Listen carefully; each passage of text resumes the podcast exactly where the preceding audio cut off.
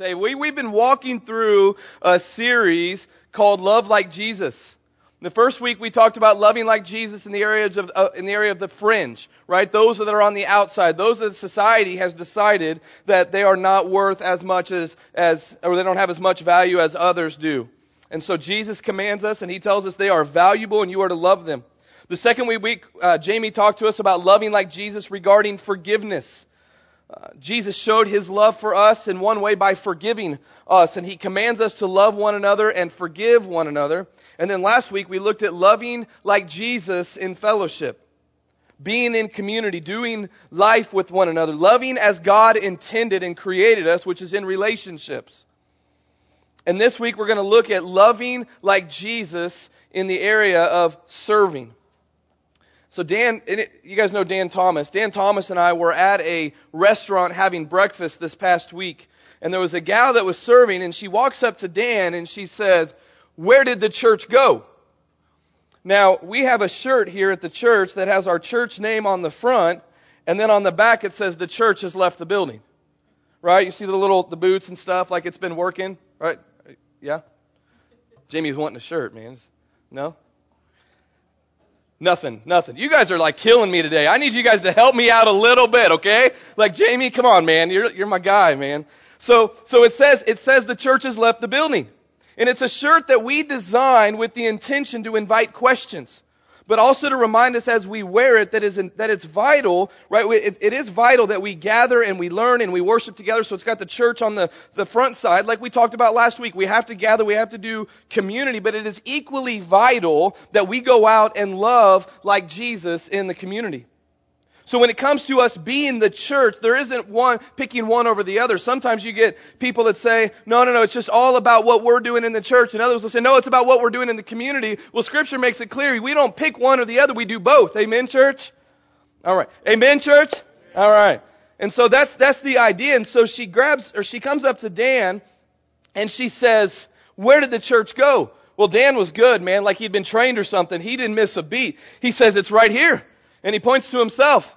And she's like, what? And she point, or he points to me and he says, it's right there. And so if you guys know Dan, Dan and George went and served in Texas and did some hurricane relief stuff. And there happened to be a guy there in the restaurant that went with them. And so Dan goes, man, I'm the church and that guy's the church and that guy's the church. And this woman was just confused. She didn't know what in the world he was talking about. And then he goes on to say, the church is right here. Right? He said, he said to her, we are the church. We don't just go to church. We want to get outside of the walls and serve those around us. To serve and share the love of Jesus with others. And when it comes to serving, we have the greatest example, don't we, church? We serve a Jesus that is second to none. We serve a Jesus that deserves all the praise and all the glory and all the attention because of who he is and what he did. But Jesus tells us in Mark chapter 10 something a little bit different. It's going to sound a little counterculture to us. Listen to how Jesus describes himself in Mark chapter 10, verse 45. It says, For even the Son of Man, that's a name for Jesus, for even the Son of Man came not to be served, but to, help me out, church, but to serve, and to give his life as a ransom for many. Jesus is and was the, the, the supreme example of being a servant. He's, we sing songs and we call him King of Kings and Lord of Lords and Jesus Messiah, name above all names, right? We sing all of that, but that man, that God, Jesus, was willing to set aside what he deserved.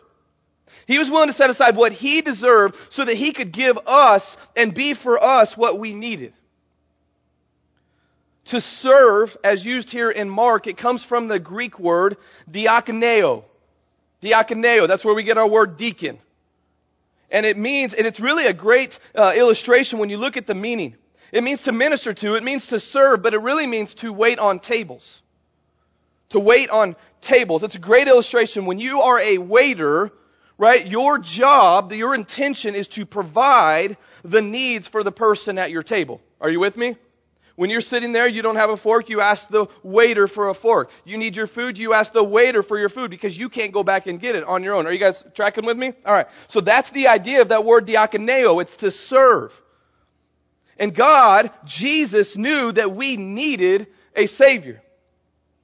As sinners, even though sometimes we don't like to admit it, we are not able to earn our salvation. We are not capable of getting to heaven on our own. We are not able of having eternal life on our own. We don't have the ability to make our sins go away, right? We don't have the ability to restore our relationship with God. And so, Jesus came to serve. He came to bring us what we needed. He really came to be what and who we needed. We needed Him, which, which is a Savior, the only one able to give His life as a ransom for us. And Jesus, throughout His life on earth, was an example to us in love and servanthood. He was the example that we need to follow. He loved by serving. And so the hope this morning is this, is that we can look at John chapter 13 and learn from Jesus. If you don't have a Bible, there's some at the end of the row for you. If you don't have one, take it home with you. That's our gift to, uh, our gift to you for free. But we're going to be looking at John chapter 13. And so we're going to look at some things. We're going to say, what, what does Jesus do? How does he teach? Who is he? So that we can love like him because we, are called to be followers of Christ. Amen? We're called to be followers of Christ. To be a Christian means to be, a, to be of the party of Christ. To be a, are you with me? Right? We're, we're, we're followers of Christ. I might ask you if you guys are with me a whole lot today because I'm just getting a whole lot of just. So, just bear with me, all right? We want to see who he is, how he teaches, and what he does so that we can love like him in the area of serving serving one another in the church. You guys are sitting in chairs, and I'm standing on a stage right now because a group of people said, I'm going to serve the church. Serving God just in our day to day life, serving outside these walls like we did yesterday. By the way, way to go. Way to go. The Easter egg hunt, more people than we've ever had out there. It's estimated we had over 400 people out there and uh, and so we got to go out there and lay out 8,350 eggs. Nobody ever wants to look at an egg again, right? But we we laid those puppies out, and and uh, a couple of us got out there at what time did we get out there? Six o'clock. Got out there at six o'clock and, and laid out these eggs, and then a whole bunch of more people came at eight o'clock to serve and and to to run the bouncy houses. You guys ran the bouncy houses, right? Somebody else was with you, Sam, I think. Jamie helped set them up. But we, man, it was just awesome to see our church serve. And I'll tell you, our community responded in a really fantastic way. They're sending Facebook messages and say, way to go. Way to serve us, way to be here, way to be involved, and, and way to take care of us. So I just want to tell you as your pastor, way to go, church. Hours and hours and hours and hours and hours put into just making this little thing happen. And so we've, we've invited people to, to Easter Sunday, and we'll want to see God uh, be uh, active in that. So, leading up to verse or chapter 13, just to give a little bit of background of what's happening before we get to John chapter 13. We have the last week before Jesus is going to be crucified. Today we celebrate what? What's today? Palm Sunday. You guys are on. There we go. You got one, man. And so we we see that in chapter 12 right? If you look in your Bible, sometimes it gives you a title. Your Bible might title that section as the triumphant entry, right? Or the triumphant entry of the Christ or, or Jesus or the Messiah. And people gathered. They, they came together and they gathered and they were excited about Jesus coming to their city, even though soon after, not many days after, there were going to be people, we don't know if it's the same people or not, but there are going to be people crying out, crucify him! But right now, they were excited that Jesus was there. They were excited that he was there and they celebrate as he enters the city. They're laying down their coats and palms so he could walk on walk into the city. Then Jesus, throughout the rest of his week, would spend time teaching and teaching. And I said teaching twice, didn't I?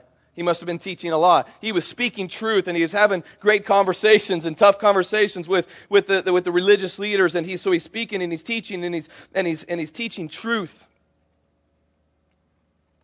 He goes into the temple. We've got that famous passage where we wish we could do sometimes where Jesus goes and turns the table over. But Jesus, you know, can be angry without sinning, right? If we can do that, maybe we can go turn some table overs. But, but he goes into the temple and the Bible says that he went in and began throwing out those that were selling. And he told them, it is written, my house will be a house of prayer, but you have made it a den of thieves. That happened this last week. He taught or his last week. He taught by parables. He spent time with the people. But leading up to our text today is also where we read a really dark part of what was happening in this story. Judas met with the chief priest and the scribes, and he had agreed to betray Jesus so that they could put him to death. All of this is happening. Are you with me? Lots of stuff has happened in this last week, but Jesus is still doing what he, what he came to do. Jesus is aware of all of this. But look at what we see in John chapter 13, starting in verse 1. Now, before the feast of the Passover, Jesus, knowing that his hour had come, that he would depart out of the world to the Father. So he came, right? We look at John chapter 3. For God so loved the world that he gave his only begotten Son. Like Jesus came, the Father sent him. And then now he knows that his time is about to happen where he's going to go back to be with the Father. It says, having loved his own who were in the world, he loved them to the end. He loved them completely or to perfection. During supper, the, the devil had already put into the heart of Judas Iscariot, the son of Simon, to betray him, to betray Jesus. The Passover was a time, we're not going to go real deep into that, just give you an idea. The Passover was a time for the Jewish people to really celebrate something that God did in their past with the exile from, from Egypt. They had, been in, they had been in bondage and now they were set free. They celebrate and remember the protection of the Lord. So they're about to have this feast together. They're gathered with Jesus, and it says that Jesus knew that his hour had come. Jesus knew it was about time for his ultimate sacrifice. The time for the cross was here. Then in verse 2, we see more of what's going on. During the supper, the devil had put it into the heart of Judas Iscariot to betray Jesus. The person, this is important, I want to make sure we catch this. The person that is going to betray Jesus is in the room having a meal with Jesus. He had already decided that he's going to betray Christ. Verse 3. Jesus, knowing that the Father had given all things into his hand and that he had come from forth from God and was going back to God, he got up from supper, laid aside his garments, and taking a towel, he girded himself. Here's the scene, church. Jesus is gathered with his 12 people. They're having that meal, right? The, the men that had, that had been with him, the men that had ministered with him, the men that had served with him, the men that had said, yes, Jesus, I will follow you. They are all gathered together in this private room taking this meal together. And Jesus gets up and he starts to prepare himself for something. What exactly is Jesus about to do? He's about to serve.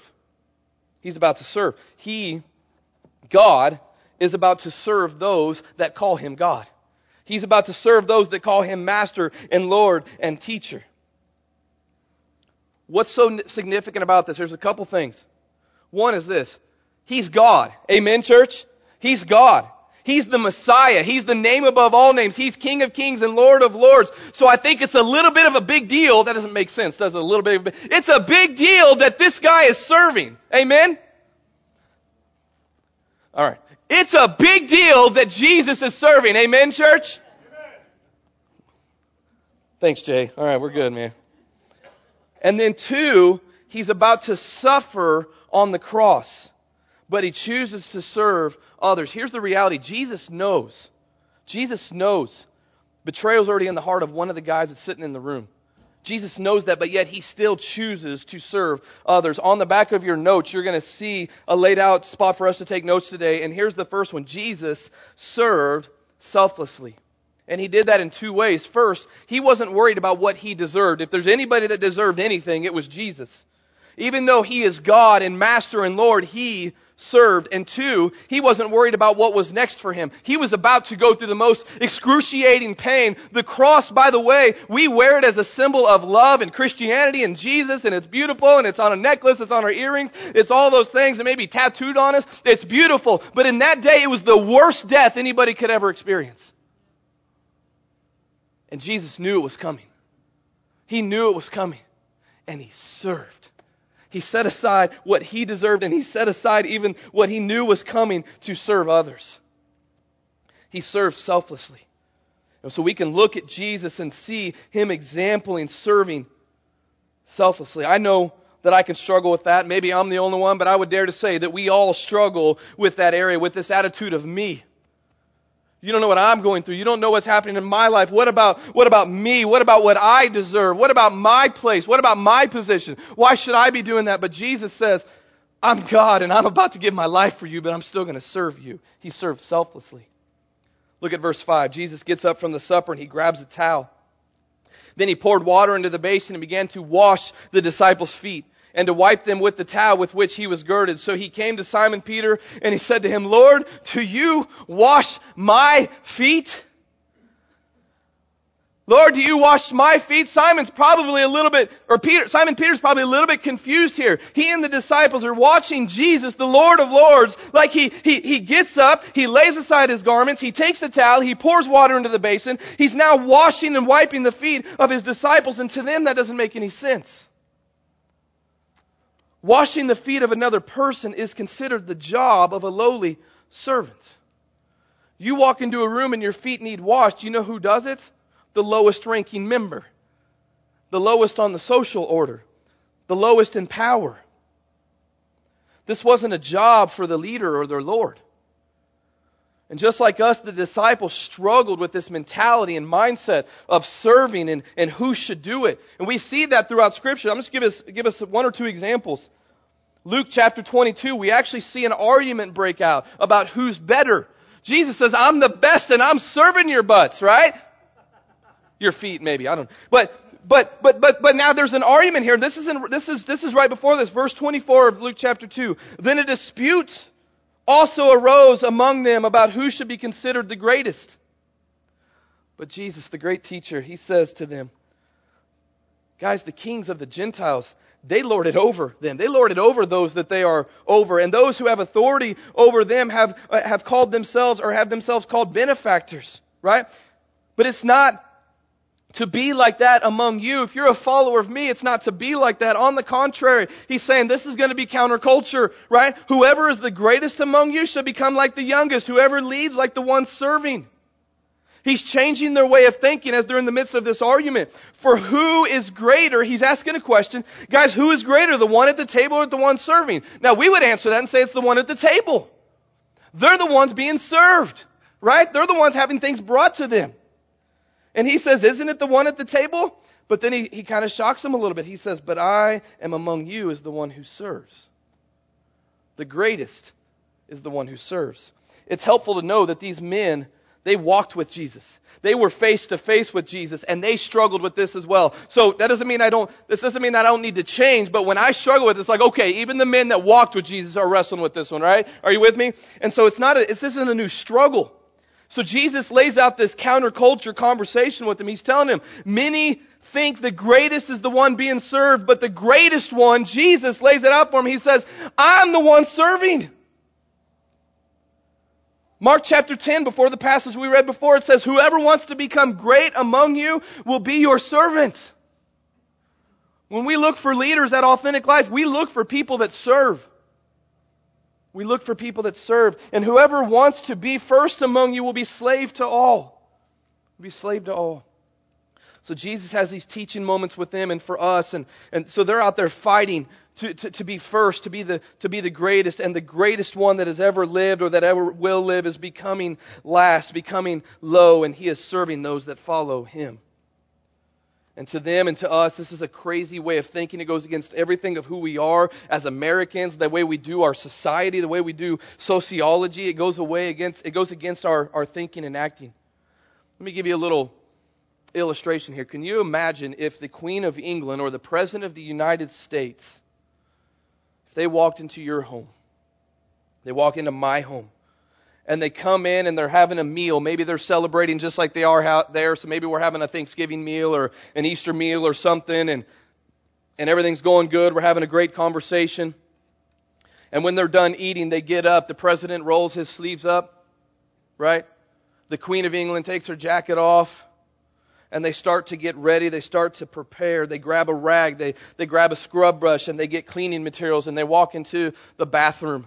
In fact, in my house, they walk into the bathroom where I have a four year old and a five year old little boy. Okay, you guys get the picture. It's gross. All right. So so so they they walk into that and they begin serving and cleaning.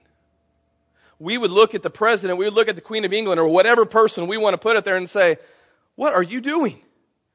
That is nuts. Like, what are you doing? And this is about what it had been like for Jesus to wash their feet. Guys, they didn't have nice little Nikes that kept their feet nice and, and clean. They didn't have these nice boots, Drake, you know, with the flags on it and stuff. They didn't have the nice fancy boots. Man, they wore stinky sandals. And they're walking around in, in dirt and, and dust. They were gross. They had to take a good, they had to take good care of their feet. It was gross. This job was for the lowest uh, person in the room, the lowest servant. So Jesus, or Peter asked Jesus, why in the world, Jesus, are you washing my feet? Do you know what you're doing? Do you know where my feet have been? Do you know who, did you forget that you are king? And you're washing my feet. And Jesus responds in verse 7. Jesus answered and said to them, What I do, you do not realize now, but you will understand hereafter. Peter said to him, Never shall you, Jesus, wash my feet. Jesus answered and said, If I do not wash you, you have no part with me. And I like what, like, it, it, feels like Peter's challenging Jesus here a little bit. We've seen him do that. Anybody ever feel like they're challenging Jesus a little bit? I'm sure it's with good intent. He doesn't want God, he doesn't want the Messiah to stoop to that level to wash his stinky feet. So I believe Jesus is hearing from Peter, Jesus, you, this is, this is below you. This is, this, you're not supposed to do this. I'm not worthy for you to wash my feet, Jesus. But again, Jesus responds. He says, if, if he tells Peter, if I do not wash you, you have no part with me. And things start to become a little clear. The foot washing was about being a servant. It is about taking care of others. Jesus has given the disciples an example of humble service, a kind of service that he wants us to render to others. But it wasn't just about being a servant, it was about a little bit more than that. Jesus is kind of like tag team uh, teaching here. There's two different things happening here. Are you guys ready? We're going to walk through this. Jesus is telling Peter that if he doesn't wash him, if I don't wash you, Peter, then you will have no fellowship with me. It's a reference to salvation. A reference to why Jesus came in the first place. He said that he came not to be served, but to serve and give his life as a ransom for many. That word for is important. A lot of times we just look at the Bible and we miss these words. It says he gave his life as a ransom for many. That word for in Greek means in place of.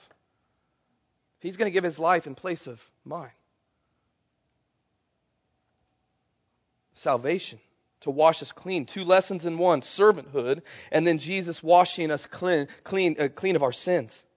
The washing is a symbolism of a, of a, of a spiritual cleansing. 1 John 1 7 states this The blood of Jesus, his son, the Father's son, Jesus, cleanses us from all sin. It cleanses us from all sin. I don't think Peter fully gets it, but he's starting to, and we can tell that because there's a drastic change in, in Peter in verse 9.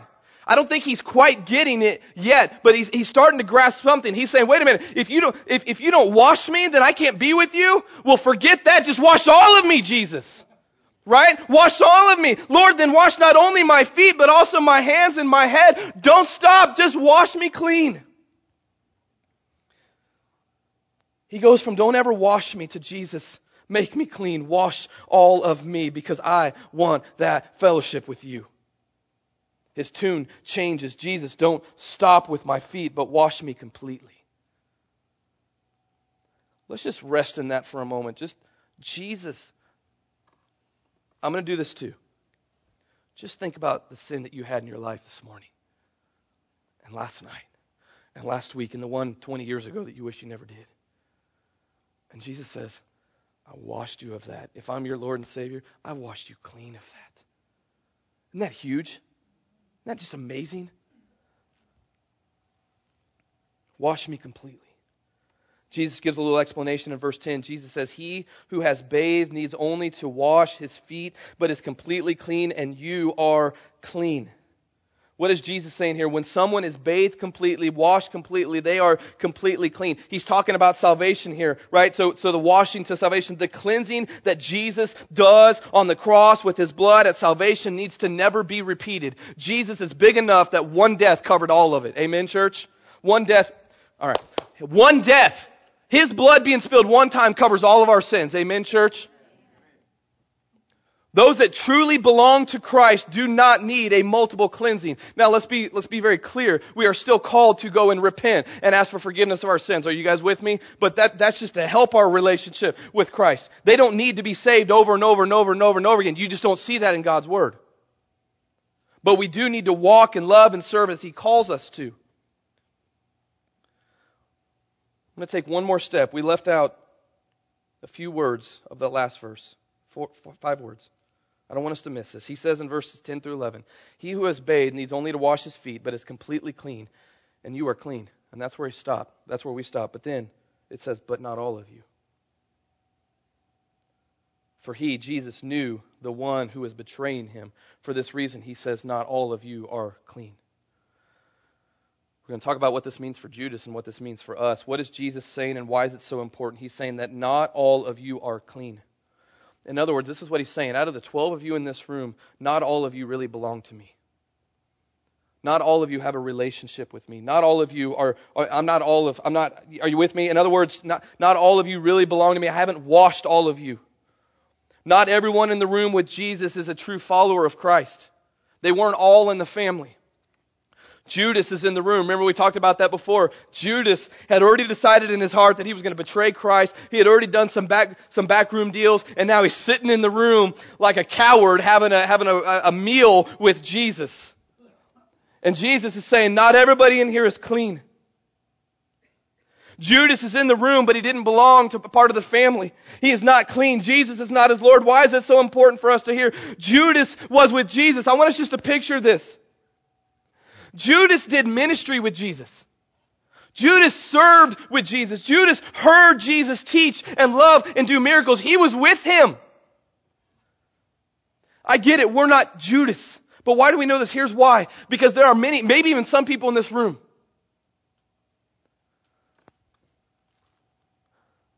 They go to church. They listen to K-LOVE. They do good things. They read their Bibles. That, but that doesn't make you a part of the family of God. I'm not saying that we're the same as Judas. I'm not, I'm not saying that. But here's what I am saying. Just because we call ourselves a Christian or identify ourselves as a Christian or have a K-LOVE bumper sticker or, or even put it on Facebook. I know everything's Facebook official, but just because we put something on Facebook that says we're a Christian doesn't mean that we're a follower of Christ. Judas was a disciple that walked with the King of Kings and Lord of Lords. And Jesus is saying, not all of you are clean. He did disciple things. He did religious things with Jesus. And Jesus says that Judas, you're not clean. You're not in fellowship with me. Jesus makes it clear for us. This is for us right now, for us throughout all of scripture, well, the New Testament, Jesus wants us to get it. He came to serve us. He came to give us what we needed because we couldn't serve ourselves. He came to provide because we were not able. And as we stated before, we were never good enough and we're never going to be good enough. We can never do enough and we never will be able to do enough. So Jesus says that He came to seek and to save the lost. He came to die for you and for me and He is the only way of salvation. He's it, church. If there's something out there teaching something you different, I'm just laying it out for you. That's a lie from hell. Jesus is it. We can't earn our way. We can't, we can't do anything on our own. We have to place our faith and our trust in Jesus and let us, wa- let Him wash us clean of our sins. And Judas looked religious, but didn't really know Jesus. Jesus took the opportunity here in this passage to do two things. He's serving them and he's teaching them about serving, but he also took the time to teach them about His ability to wash them clean, to cleanse them, to wash away their sins, to pay their price. I just want to take a time out here just for a second. If you're here today and you're saying, you know, I've done this church thing, I've, I've gone to this, I've been religious, my grandma was religious, so it makes me religious. I mean, I'm not lying to you. That's the idea. Like it's, I believe there's a Jesus. I believe in church. I believe in the Bible. But if you don't, if Jesus never washed you clean of your sins, you don't belong to Him. And he says, I want to, I want you to belong to me. I want to wash you clean of your sins. It doesn't matter what you've done or how many times you've done it. I need you to belong to me. I need you to make me Lord of your life so we confess with our mouth and we believe in our heart that, that Jesus is God and that he was raised from the dead. And we make him Lord of our lives. Amen, church? Verse 12 through 15. So when he had washed their feet and taken his garments and reclined at the table again, so he's cleaned himself up, he's sitting back there, he says to them, Do you know what I have done to you? You call me teacher and Lord, and you are right, for so I am. Are we catching that? He's teacher and he's Lord. If I then, the Lord and the teacher, washed your feet, you also ought to wash one another's feet. For I give you an example that you also should do as I did to you. Jesus jumps back into the example of servanthood with them. He let them know outside of Jesus, you're in, you're in fellowship with me. You were washed. You're made clean by me. And now, after Jesus had finished all their feet, he asked them a question Do you know what I've done to you? He's teaching them if I'm your Lord, if I'm the teacher, if I'm the one in charge, if you guys say I'm the highest ranking, and I am, and I wash your feet, why aren't you washing somebody else's feet? Why aren't you serving? You too should follow my example and serve. Serve one another. Be willing to serve one another, church. Be willing to serve one another. Jesus served, as we saw earlier, he served selflessly. But how else did he serve? Is he, is he, if he is saying, follow me and my example, how else did he serve? Because he's telling us very intentionally, serve like me. Are you guys with me on that? He's serve like me. So follow, if you're in this room and you're a follower of Jesus, Jesus is saying, follow my lead, love others, and serve others like me. So there's three more ways that we want to see Jesus serve here, right out of our text. Jesus served selflessly first, and then he served unannounced. Jesus served unannounced. Seems like we can't serve without taking a selfie of us serving anymore. It's true. Jesus didn't make a big announcement. He quietly got up, he got ready, and he began to serve. He didn't post it on Facebook and say, guys, I'm, I'm sure they had some kind of Facebook. I don't know. He got up quietly, he got ready, and he began to serve. Is that evident in your life? Are you able to quietly get up and to begin to serve without a big spotlight on us? Here's a question for us Are we able to get up and serve without getting any attention? That's a tough one. We, we do good things for good reasons, but we want to get noticed for it. I think about my mom growing up. My mom served selflessly in the kitchen at our church, hundreds of people all the time. I don't even know if most people knew she was even in there. Are we willing to do that? We see Jesus serve voluntarily. He chose to serve right? That's why he came. He came to bring us life. He came to bring us what we needed. It's not like God the Father just placed him down here, beamed him down here, and said, All right, figure out what you're going to do. Well, you should probably serve. Jesus came with the intention to serve. He came to serve us before we even knew we needed to be served. So for us, do we serve? Do we love others by serving voluntarily? Right? Isn't this so true? Anybody, you don't have to raise your hand. If you've ever been in charge, especially over volunteers. All right? Just think about that. And you've been tasked with gathering people to serve. Right? Y'all have like your eyes on me right now, but as soon as I ask you to do something, you will lose eye contact with me. It's just how it works, right? It's just how it works. Amen, Amen brother you sit on a plane and you're sitting there and you've got you've got the outer row, right? And you could serve somebody that's coming in that could either sit right here or right here, but you keep your eyes down, don't you? Right? Come on, church, you know what I'm saying. Like we don't we avoid it. It's our human nature. We we look away. Don't pick me. Don't ask me. I'm not I'm not gonna get eye contact with you. Brent's like, I'm in trouble now. We got eye contact. Man, you're trying, aren't you? You're just to stay focused. But don't pick me. Don't pick me. But Jesus did it voluntarily. It's in our nature. By the way, some people have the gift of serving. Amen? We have some people right here in the room with the gift of serving. And boy, they're good at it. But let me lay something out here for you. Just because there, there are people that have the gift of being an evangelist. But are we all called to share the gospel of Jesus Christ? Right? There are people with the gifting of serving. But aren't we all called to serve? Let's not leave them to serve alone. There's a, there is a statistic in the United States in the Christian church. Here's the statistic. Out of all the work that needs to be done for church, 80% of the work and serving that is done in the church is done by 20% of the people. Or less. I will tell you this Our percentage is higher than that. We do better than that. But we're not where we need to be at. 80% of the work and serving that is done in the church is only done by 20% of the people. Just think how effective a church would be if that number was flipped. More people, more involvement, more gets done. Now, here's the, here's the thing not for the glory of Authentic Life Church, not for the glory of the pastor or the person serving, but for the glory of God and for the advancement of the gospel.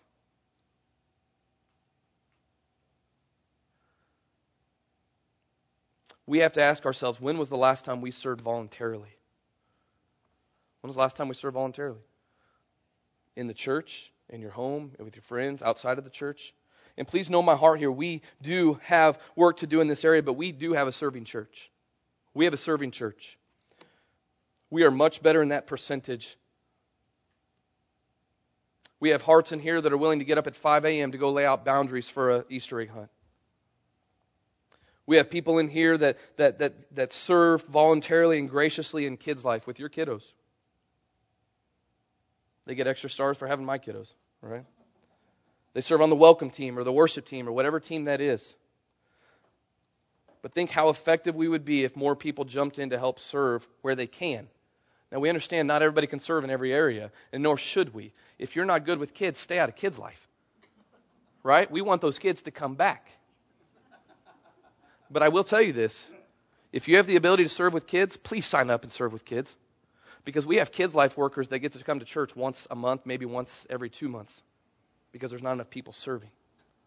There are people that have to show up on Sunday morning and they do it good, and they probably wouldn't even want me saying this, but we have people showing up at church on Sunday morning and serving with a smile every single Sunday because they don't, their team's not big enough to, for them to take a week off. Are you guys with me? You get what I'm saying? That should not be with followers of Christ. It should not be with followers of Christ. 80% of the work being done by 20% of the people. You're going to have the percent of the people that can't serve. They're past that time or things in their life won't allow them to do that. But it's a whole lot better than 20%. Amen? Serve voluntarily. How effective if we, would we be if we jumped in and served where we can? By the way, I, I, I'm excited. I, our church is a serving church, but we have work to do in that.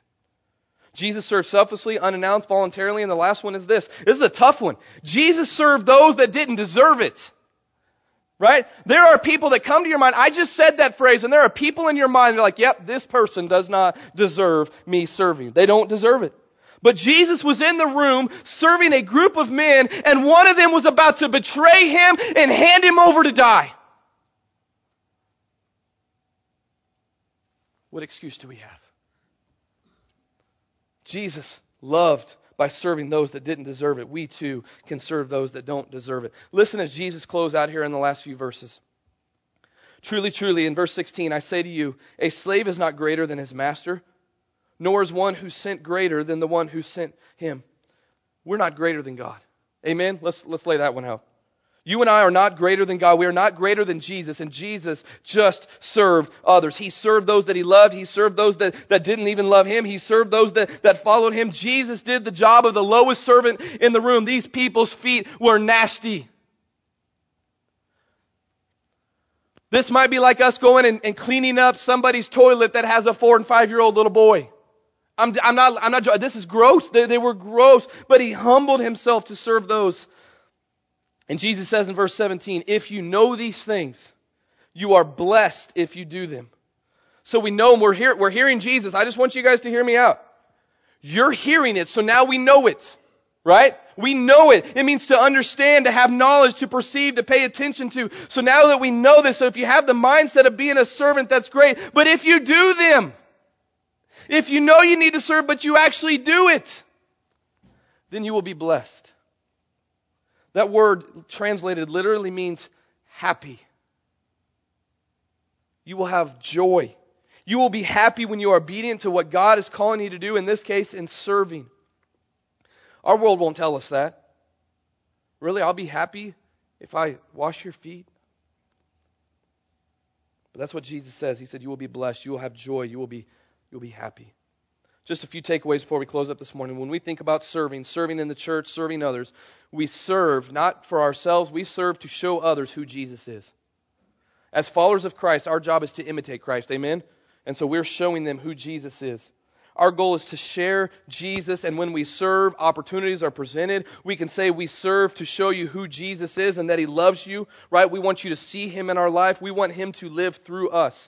So we serve to show others who Jesus is, and we serve because of whose we are. Right? We're followers of Christ, we're followers of Jesus. Remember, when we run out of patience or we get distracted, we can remember we serve because we are His. We belong to Christ, and He served us first. He loved us first. We let, and that's a lot of times we get this mentality of, okay, I'm gonna, I'm gonna, I'm gonna live for Jesus today, right? We've said that. I'm gonna live for Jesus. There's nothing, there's not, there's not bad. I'm gonna live for Jesus. But how do we change our, our, our dialogue to, or change our language? I'm gonna let Christ live through me.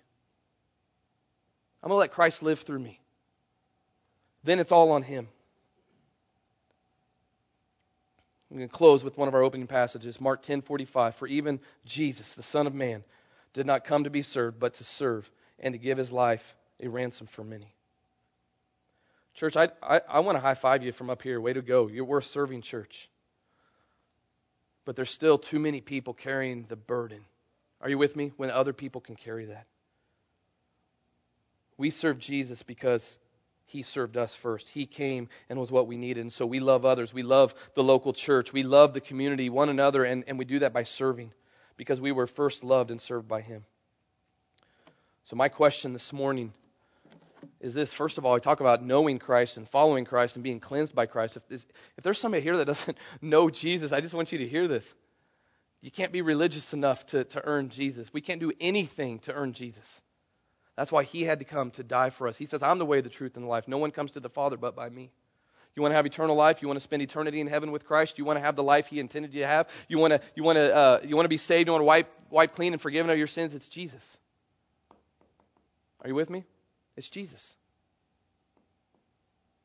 And He wants to cleanse you of that.